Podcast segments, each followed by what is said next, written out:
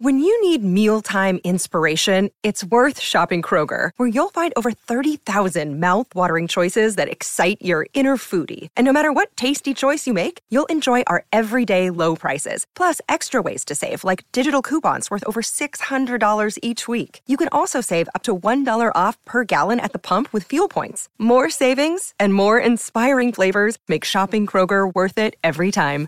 Kroger, fresh for everyone. Fuel restrictions apply. You are listening to Claret and Blue, an Aston Villa podcast brought to you by Birmingham Live. Hello, welcome back to the Claret and Blue podcast. This is our post-match reaction to Aston Villa's 3-0 defeat at Stamford Bridge on Saturday. And first of all, it wasn't really a 3-0 defeat game, was it? I mean, first half in particular, I thought I thought Villa were, were the better side.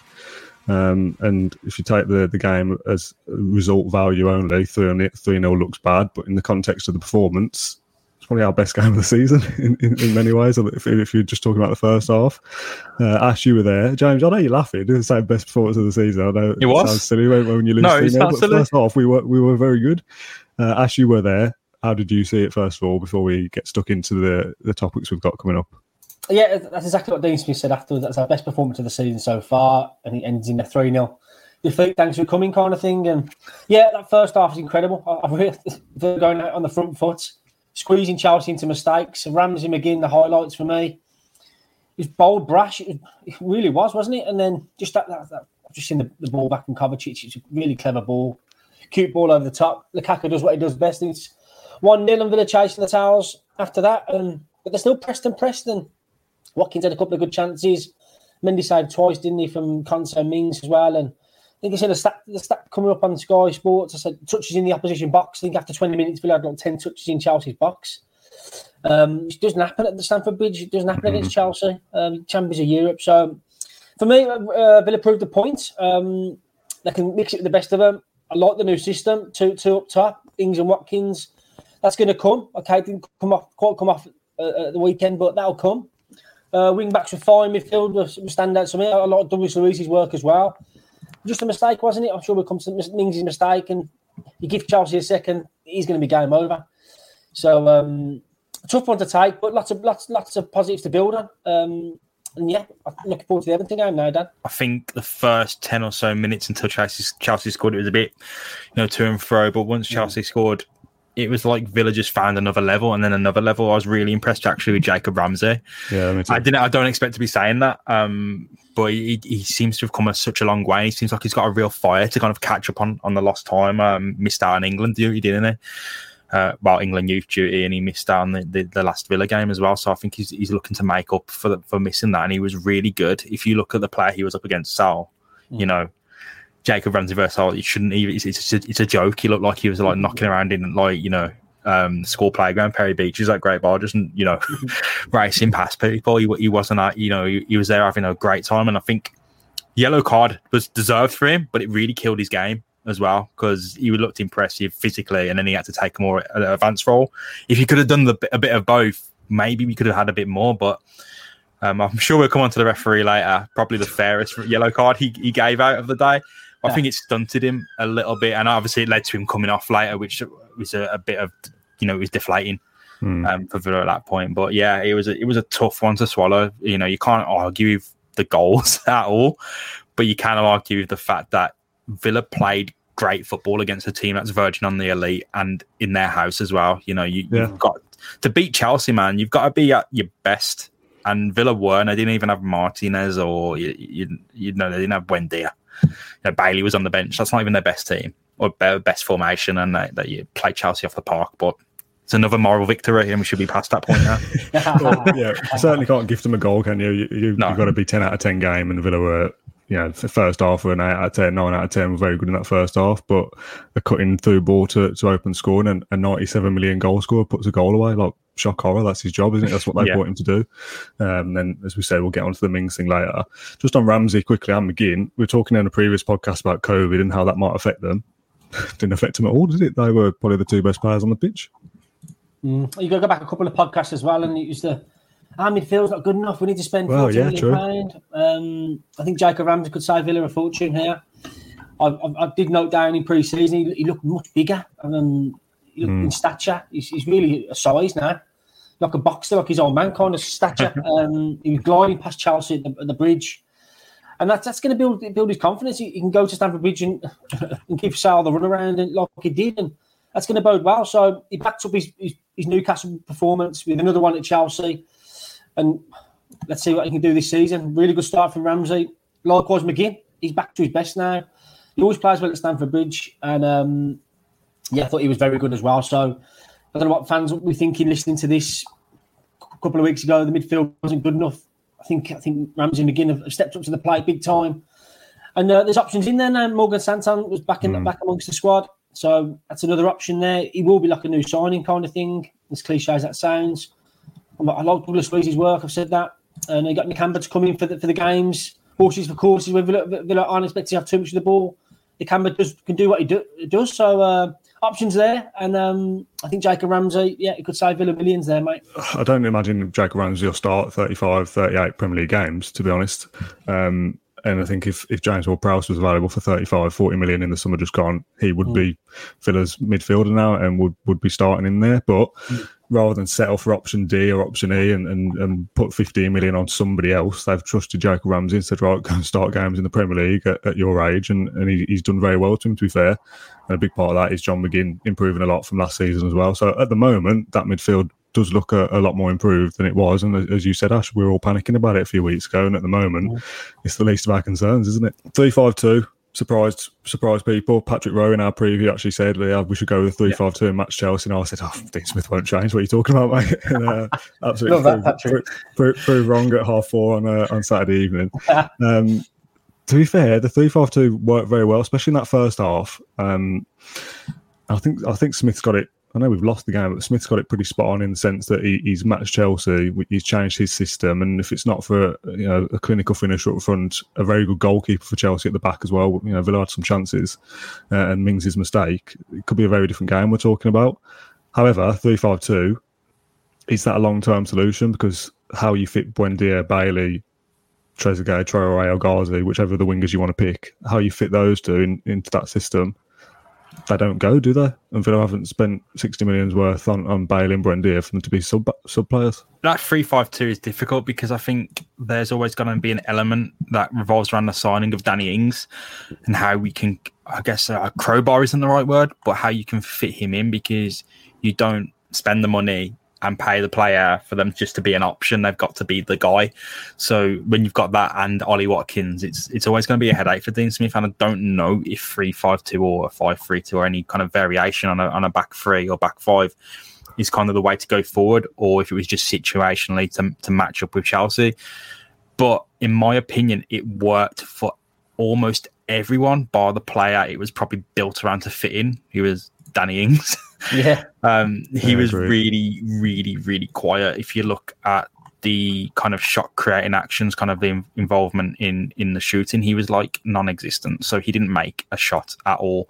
If you compare that with kind of Ollie Watkins, John McGinn, they made four each. Danny Ings didn't make one. He mm. didn't have a. He had a single shot. But what's really encouraging is Chelsea. Their top player was Callum Hudson-Odoi in terms of the um, shots created. He had four.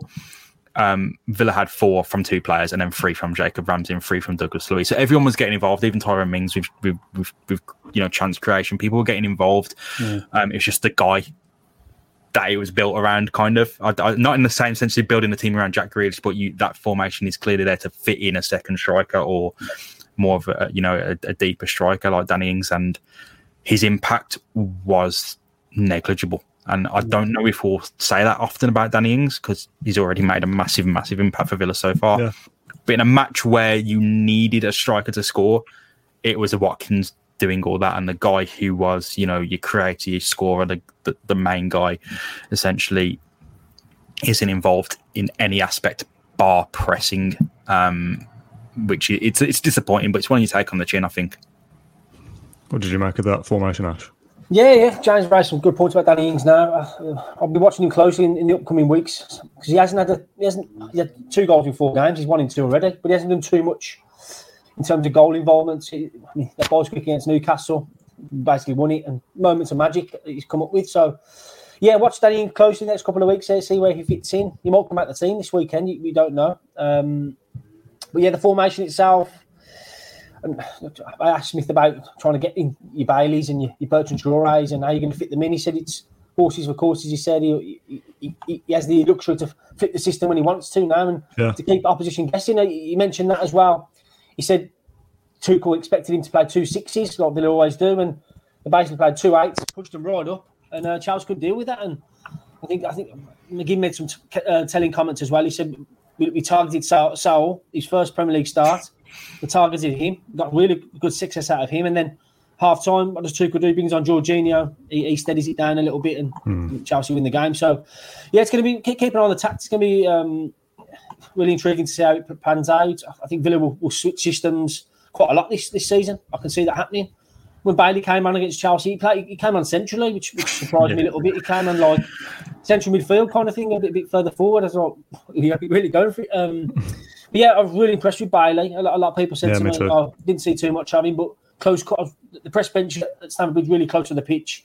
Just his feet. I mean, he didn't give the ball away too many times. He's twisting Rudiger inside out. He made Alonso really, he really enjoy, enjoyed himself in that half an hour he had. Um, so I'm really, really excited about him. He could play as a nine, you know. Ings comes out and Bailey could play up there. I've got no problems with that. Yeah. We said that before as well. So there's options of plenty, and it's down to the, the man who's paid the books to do so. Dean Smith to get the to find the right formula. Well, one of the um, sorry, Ash, one of the biggest criticisms that, that Dean Smith gets thrown at him over the last three years, pretty much, is a, is an over reliance on Jack Grealish and an over reliance on one system. Exactly that. And and we've we've not played the same way in any game this season so far, and and we've went into a three at the back formation to match up a potential Premier League champion this season. Does show tactical flexibility from Smith. So you know, it's, a, it's a, in, in, one essence, it's a good a, a headache to have. How we're sitting here going, how do you fit Danny Ings in? How do you fit Emi Buendia in and, and Leon Bailey? Ninety millions worth pound, uh, ninety million pounds worth of signings this summer. But you've got to find a way to fit them in because we've signed those players to replace Jack Grealish, and two of those three don't even play yesterday. I know Buendia is not not available, but you know, again, he doesn't really fit into a three-five-two either. So again, it's a it's a good headache for them to have, and I don't know whether it'll be as simple as playing a four-three-three at home and a, a, three at the back system away, but having a, having that flexibility to change it up is only a good thing for Villa, I'd assume. Job now is to keep, keep players happy as well, being in and out of the side. Mm. I suspect they will be, but I think they're going to just going to keep the opposition guessing. They're going to try and out, outthink opposition managers and um, weak, weaknesses. Everton this weekend as well. So yeah, really interesting. A lot, a lot, a lot of the set piece angle as well. I studied mm. the set pieces at the weekend. They're just causing mayhem in Chelsea box. Cash launching it in. Look for the um, Ezri Konsa every single time from uh, deep free kicks. McGinn was whipping in. Konsa got a lot of first contact, so a bit unfortunate. But that double save for Mendy came from a from a set mm. piece as well. And McGinn, McGinn's corner is really interesting as well. He, he whips it straight at the keeper, um, and Mendy was flapping a little bit. So that set piece angle with Austin McPhee in now as well that, that I think it's just I think Villa are keeping opposition teams guessing kind of thing, and mm. you know how, how they're going to play out. So yeah, you just want to see that that works as well. And I think we need to get the best out of Ings and Watkins as well, which we, we tasked with uh, Aaron Danks, the new striker coach. So interesting to see kind of the same routine and um, be brought up at set pieces because I think Danny Murphy on Match of the Day went. You know, it's just them chucking it in essentially. Um, uh, to paraphrase, just them chucking it into a box. But you see, when you see it once, you know, it, it's just a thing. But you see over and over, it's you know, looking for Konsa or looking for Mings to knock it down yeah. all the time because they will, they will, like not 100 percent of the time, but they got really strong chances of beating people to the ball, and it's it's unstoppable. In essence, yeah. the only thing that stops it is kind of the chaos that follows after, which is the design of it is to yeah, kind of break down that tactic. So it's really interesting to kind of see us commit to it because you, can you really defend it? no, it defends itself almost in, in how the chances, that you know, how up to luck it can be. Um, but if you, you know, you have to challenge Tyrone Mings or Ezri Konsa to a ball, do you win it? You know, it's really difficult it changes the way the defenders have to think as well. Because one of the Chelsea guys just smashed out for a throw in early on, and I thought hmm, we've got a long throw in our in our, in our game now. That's, a, yeah, that's as good as just whacking it out for a corner for no reason. So it's something else for them to think about, knowing that oh, I can't just blast this out into the stands here because Villa are dangerous from from throw-ins as well. I think it's better mm. than a corner. Like oh, yeah, that's how I feel because like a corner, I think it's underrated how hard a corner can be to take in the Premier League. Like you've got to get it over the first guy, but enough dip. You know, it's got a curve away from the keeper. You can just like chuck it off someone's head, like you know, with and the angle's different. So I feel like Villa have got a real weapon, and we've said it before, but no, it didn't come off against Chelsea, but it, it in a sense it did because the threat that it provided and the chances it made. Mm. We were already making from open play as well. So, you know, there's a lot of positives to take there, like on and off the ball. Yeah, we talk about small margins as football as well, don't we? If that's the, a small margin that wins you a game, then it's absolutely worth worth sticking with. And you know, if, if, one of those double saves from Mendy doesn't go in, and it's Villa that score on the 47th minute rather than Chelsea, and it goes one all, then maybe we're talking about a very different game. Um, we'll talk about that 47th minute incident now with, with Tyrone Mings. It's been the, the big kind of subject on social media since since the game. Mings has since come out on social media, social media, sorry, and, and apologised for his sloppy back pass. Um, first of all, before we get stuck into the actual technicalities of what he's done, does he did he need to apologise? Is that something he felt like he had to do? No, not for me. No, he didn't do it on purpose, did he? So just unfortunate. Mm. He, he shouted his hands up. Smith asked Smith about that as well. How was Mings in the dressing room? He basically apologised to the lads as well. It happens in football, doesn't it? Ollie, Ollie Watkins missed two chances. The one where you round him and he should have done better. No one speaks about that. And then because Mings messes up for a goal, the game's over, isn't it? So, yeah, um, for me, doesn't need to apologise. Mings just Mings done.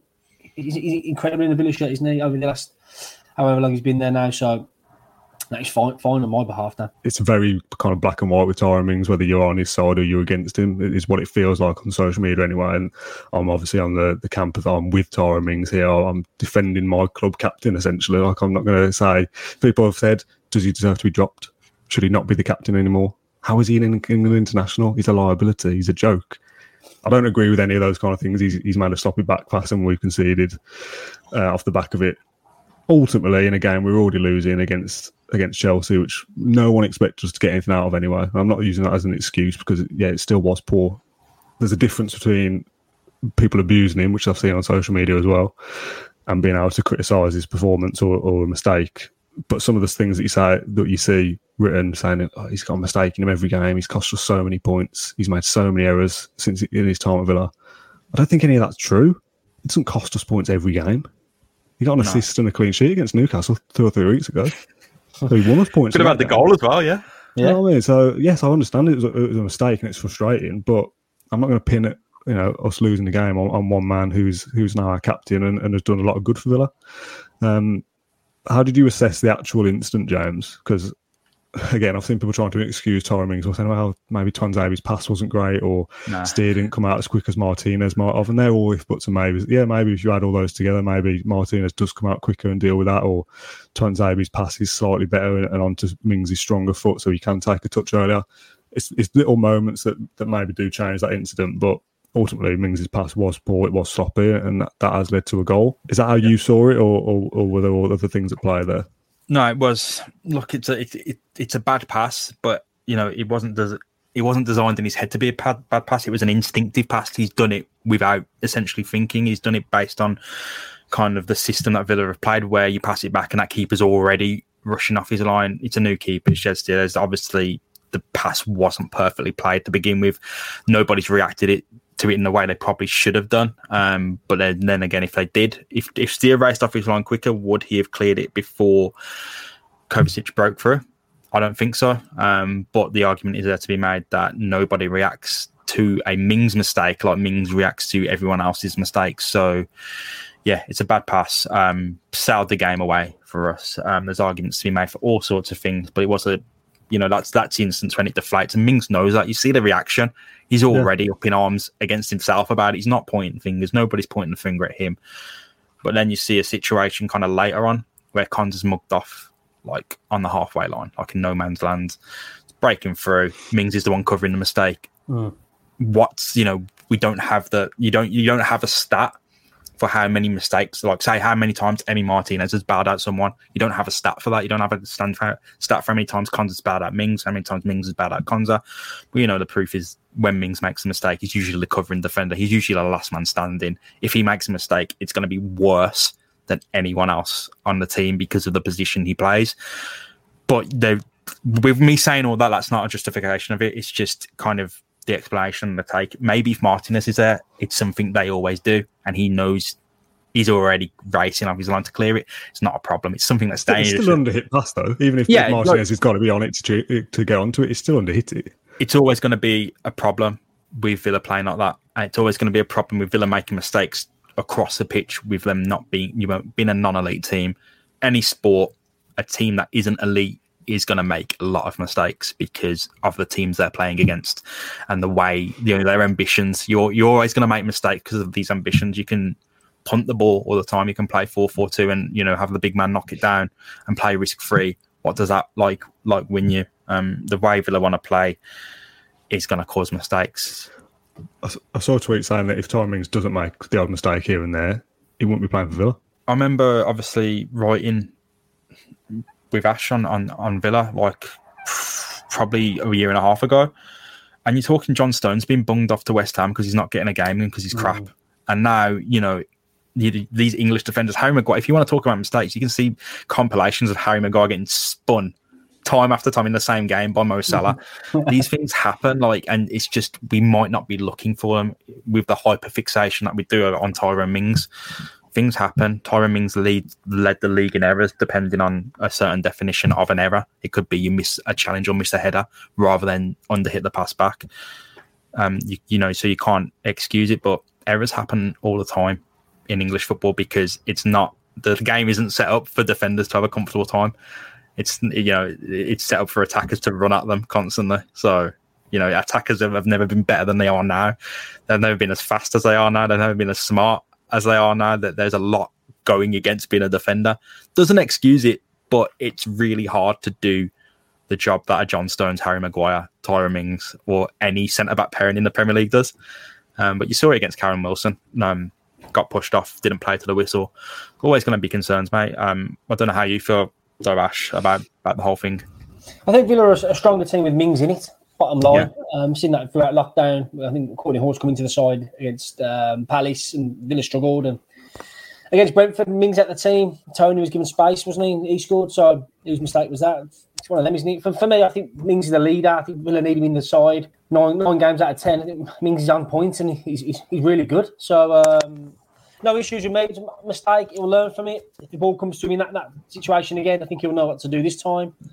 Um, the, the, the, counter argument to that, sorry, I have to butt in, is that, yeah, yeah. and I'm trying to I'm trying to play the card of people that yeah. are against Mings. Yeah. I know that we we haven't got the comments here with us. I can see people saying you're defending him too much, is what people say to the to the three of us because we're all Mings here. So I'm trying to put Mings out essentially argument across.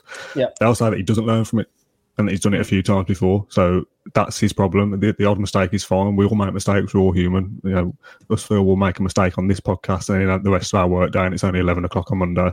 Yeah. We're all normal people that make mistakes. The, the argument that people say is that he's made these mistakes before and hasn't learned from them. So is that the issue here that that he might make that again? And then that's that's why people don't want him in the side. I know we say it sailed the game away, but there's also an element where Villa just didn't score anyway. so, well, so you have to look at the stuff that's happening up front, and you could say, yeah, Villa are always in that game. Chances are they never even ever score in that match. You know, it wasn't looking likely. There, there's missing passes. I think Ings to Watkins. Yeah. You know, there's chances that are not going to re- be recorded on an expected goals match because a shot didn't register. I think the most famous example is Gascoigne's slide.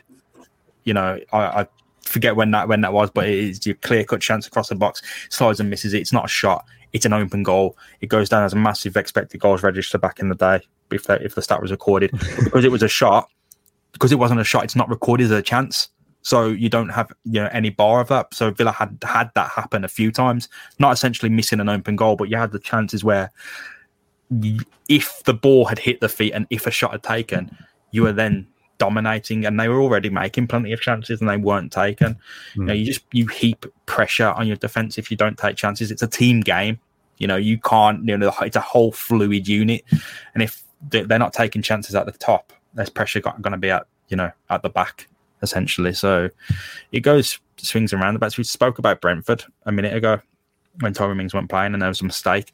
Funnily enough, that isn't registered as an error mm. in the in the stats chart where people are beating Tyrone Mings with. And fair play, you know, you you using numbers to back it up. The context is a clear error happened against Brentford, not recorded as an error. what's the definition of an error? essentially, what's, what's, the opposite of an error as well? What is there a stat that that registers a you know, Tyrone Mings nudges someone at a corner to put the strike off, getting a header away, and, and stops a goal that way. I know that's a minor example, but that's not a, a, stat that we register. So uh, you can find things on both sides to say this is why he shouldn't be in the team, this is why he should. Um, final word I want to get from from from you, Ash, and, and on this topic really, because I know that we're probably going to get too bogged down on it, is the words that come with these performances. That there's always a mistake in him. He's a liability, stuff like that. Is he a liability to Aston Villa? Not at all, no. Um, Should he be dropped? Should he not be captain? No, he's, a pillar of strength for me for the for the lads out there. You ask his teammates who, who go to the field with they want Mings with them. Um, yeah, I think he's fine for me. Um, I think this weekend against Everton, though, I think I think Dean, Dean Smith could bring in Kortney Hause. you know, because he, he, always brings Hause in for in the games where he's expecting long balls. Your Burnley's against Chris Wood and Calvert Lewin this weekend. Hause could come in. I think perhaps two and Mings. No, I think I think Mings sticks in sticks in there. I think he's like a like a lieutenant for Smith, isn't he? Uh, Tyrone Mings. I think I think he's well liked. He's favoured. He's a skipper, and um, his performances do do deep. I think I think Smith will take him out the side. Um, but it's up to Mings now to bounce back after that mistake and put in a, a, a commanding display. So yeah, I could see Hause coming in this weekend, for perhaps Tuanzebe to to go and um, try and stop Calvert Lewin winning balls in the air. I can see that happening. I think Mings is a big part of Villa's set pieces going forward now as well. I think Villa took all three centre halves in the box against Chelsea, so he's adding to that. He's adding to his arsenal that way as well. So um, is Mings a liability? No, not for me. Um, but from time to time, there was a rick. Like, like, like, like, like, there's a rick in every player. Like James said, John Stone's got a rick in him, but um, and others, Maguire, the same.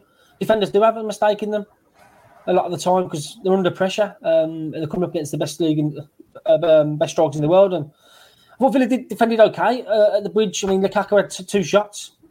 He scored two, obviously. Yeah. But um, they did uh, nullify that threat when they went for large parts. I mean, they, they, they, they outshot Chelsea. 18 to 12, was it? I mean, so they did all right in that, in that respect, but just Lukaku's clinical edge and just that mistake killed the game. So I think Mings, Mings stays in the team this weekend, and there could be a change with Hause coming in. I think the most important thing to be said is that he's not he's not a liability because Villa weren't the the fights were completely conspiring against Aston Villa against Chelsea. I get it when it happened against Fulham. It's happened a few times, hasn't it? But against Fulham, I think you saw the perfect reaction in Mings gives away the really silly goal, and then he is the complete inspiration for the comeback after that. So the mentality you can't you can't exchange what that brings to the team, but you also can't forgive the mistakes. They're always going to happen with the level kind of Villa and the player that they can they can buy and bring to the club. But you look at Chelsea, and there's three mistakes com- committed by each member of that central defence in varying li- level of how horrendous that mistake is. You have Konsa giving the ball away, it's covered. You have Tuanzebe being completely stood up by Lukaku. Whether that's a mistake is completely up for debate, but people say, could he have had more assistance? Was it was it a mistake on another defender or was it on Tuanzebe? Completely up for that. And of course, you've got mm. Mings passing back. But you know, you, you look at all these things and we can have the debate constantly, but at the end of the day, he's picked for England for a reason. He's picked for Aston Villa for a reason and that's because people in these camps know a lot more than us about the type of player Tyrone Mings is and what he brings to a team. The kind of armchair analysis of defenders has never been brilliant. I mean, I don't, I wouldn't know how you would kind of judge them at the same standards as the, the England kind of data analysis or the the Villa data analysis, um, because defensive metrics, to my eyes, are poor and they don't tell a story. Josh Onomah kind of led tackles for Villa in loads of games. What does that even say? You know, what what do you, you, you get from? Do you get that Josh Onomah's the best defender in the squad? You you don't. You you probably get that he loses loses the ball load. So I don't know what you get. People say brought up Kortney Hause. He wins all the aerials. Man plays a game, and Villa have never looked poorer defensively. Mm. Because of the organisation, oh, and that's the, that's the like again. I'm sorry to keep butting in. That's the, right. the overreaction on social media, I, I tweeted saying, "Oh, as soon as it happened, I was like, we're in for another night of timing slander." Then And people are going, he deserves it. He doesn't. Let's just get out of the way first of all. Deserves criticism of a back pass that was under him. Yeah, Yeah, absolutely. I'm absolutely. not going to sit here and excuse him and say, oh, he's a he's a brilliant world class defender because he isn't. That was a mistake. I'm, I'm absolutely on board with that. I agree. It cost us points against Chelsea potentially, as you said, James. We didn't even score. Does he deserve abuse online? Absolutely No. not. Does he deserve abuse, abuse in the stadium? Should he be dropped from the team? No. Should he be dropped as captain? No. Should he be dropped from England? Arguably not. That's a different story. I don't really care about England to a lesser extent. But I just don't. I just don't agree with some of the stuff that, that will come off the back of this. That he should be dropped and that he's a liability and he's a joke and he, he should Yeah. never be near the team and stuff last night about. I was getting tweets about his mental health. Uh, someone was Yeah. tweeting me saying, "Oh, he must have missed his sports psychologist appointment last night." It's like, what are you talking about? I think that that kind of thing doesn't doesn't go hand in hand with well with anything really. But he's made a mistake in a football pitch uh, on the football pitch, and that's as far as it goes. You want him to bounce back from that. There doesn't need to be this big massive witch hunt on on the on the back of it. we're not in control of of Aston Villa's kind of selection and transfer policy. People like to think that we are, but if you get on Tyrone Mings' back, in a, I don't think it'll ever probably happen at, at Villa Park, but it's certainly happened on social media. If you get on his back, it's gonna start affecting not him, not just him, but the Aston Villa camp. You know, you've seen player Henry Lansbury and Anwar El Ghazi completely sack off social media, and Ghazi, Al Ghazi became like a really kind of integral part of the squad. Um, you know, whilst they're in a Villa shirt, I think it's really important to back them, not avoid the criticism, but certainly not abuse them. You know, I think We've talked about this so many times now. It shouldn't even Yeah. be a talking point. the criticism has to be balanced and fair. You know, if you're not, you know, if you're hyper fixating on what Mings does, you're missing a lot. And that's not to say like everyone's committing the same amount of mistakes as Mings. It's just, it's really weird for to see the reaction of Mings, and then people say. When you are against Mings, oh, you've opened your eyes, almost like you've taken, like you know, on the, on the Matrix, like, and you've seen the, the other level. It's not. It's just it's absolute bias and almost uh like a complete delusion to to to hyper fixate on a single player's mistakes because it is 11 players and it all that that error isn't just a single moment. It's a lot of stuff kind of that's built up you know from training and the system. Is is, is that back pass met you know played and then under hit because of certain reasons? We don't know but what we do know is we certainly shouldn't be going straight on social media and saying like really not just like oh that was crap and you you were rubbish. Like really awful stuff that you see like it, it does have an impact mate And from a footballing perspective, I know you just said Ash about my Hause could could do a job against Everton. People saying, "Oh, get Kortney Hause in there, drop Mings." You're talking about dropping your club captain for your fourth choice centre back. As from a footballing perspective, does that improve the side playing Kortney Hause instead of Tyrone Mings? I don't think it does. Do you reckon Villa, Villa will miss John Terry's impact this season? I, I think only four four teams have hmm. conceded more than Villa so far for the four games. I, I can't see Villa getting close to 15 clean sheets this season based on No. their output already. So, yeah, depend, yeah. Will Terry's um, departed be felt uh, amongst your Mings, Konsas and, and whatnot. And Shakespeare's the more defensive coach out, out of Smith's backroom team now. So, it'd be interesting to see how they move forward with it. I think, like, like everyone, Mings needs to improve as well. And defensively, Villa needs to improve as well. Um, so we'll see. But yeah, four centre halves at the club now. I think two of them did very well last season, didn't they? Um, Mings and Konsa, part of that that, that that that little triangle with Martinez as well. So yeah, we'll see. Um, but for me, Mings stays in the team. I think his performances have been, have been pretty pretty sound to date, and you got to got to play well to keep, keep your place, haven't you? That's the bottom line. Yeah. Um, if Mings has another rip this weekend, then question marks will be asked. But Hmm. overall, I'm, I'm I'm pretty happy with Mings this season. The way he started, but yeah, like you say, Dan, the Hause could come in this weekend. We'll see. Just uh, to end then, somebody who didn't have a sound performance this weekend was the referee, Stuart Atwell, I think it was. Poor referees again. I don't want to keep keep bashing them on the podcast because there was a game not long ago we, we had to mention the, the referee being poor. I think it was possibly it was on the Newcastle Brentford. I can't remember which. Me and Matt spoke about it. It's a terrible refereeing yesterday. It's just a lack of consistency. I can't can't get on board with some of the things that were yellow cards for Villa weren't yellow for, for Chelsea. I just just don't know why we're dealing with these poor referees in the in the highest level of football at this point, or the- supposedly the best league in the world, and amateurish refereeing. Mm. Yeah, Villa picked up two yellows in the first 30 minutes, and Jacob Ramsey absolutely was asking for it.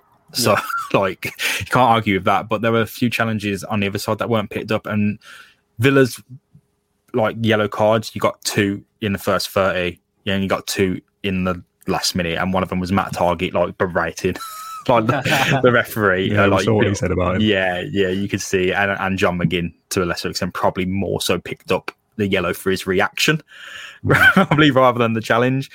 But you, you know, the yellow for Ramsey absolutely deserved, but you can see how it kind of it was in Villa's thinking you had to take off Ramsey because he was probably in the manner of the play he was. You know, he was more cautious than he was than he started off the match, which was Yeah. hampering the way he plays. Same with John McGinn. I mean, he did, he didn't get the yellow card to, to the 90th minute, but if he picks up a yellow 60 minutes, it's going to hamper the way he plays.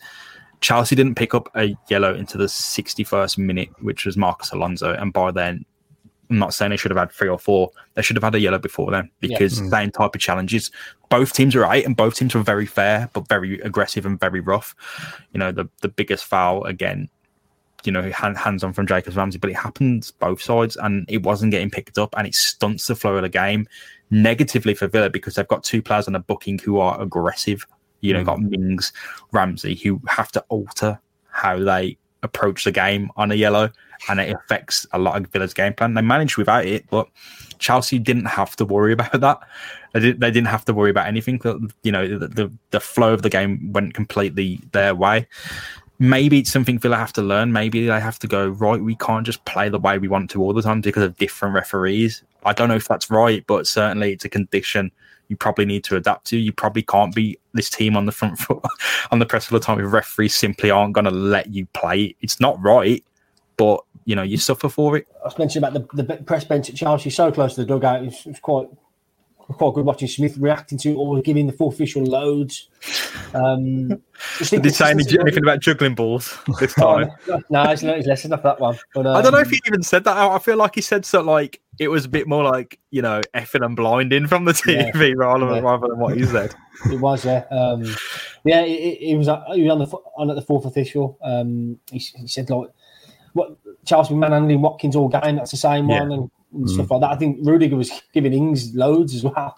And Ings, Ings went to the line and said, "Have a watch that." Yeah, so it was going on both, both sets. Um, and in the end, like like James says, McGinn and Targett just had enough of it by the end. And Yeah. the bookings and really frustrating one. Um, Chelsea got a lot of favourable decisions, to say the least. So yeah, Stuart Atwell was the man, and we'll see when he when, uh, officiates Villa again. Hopefully, not not not too um, not in the too distant future.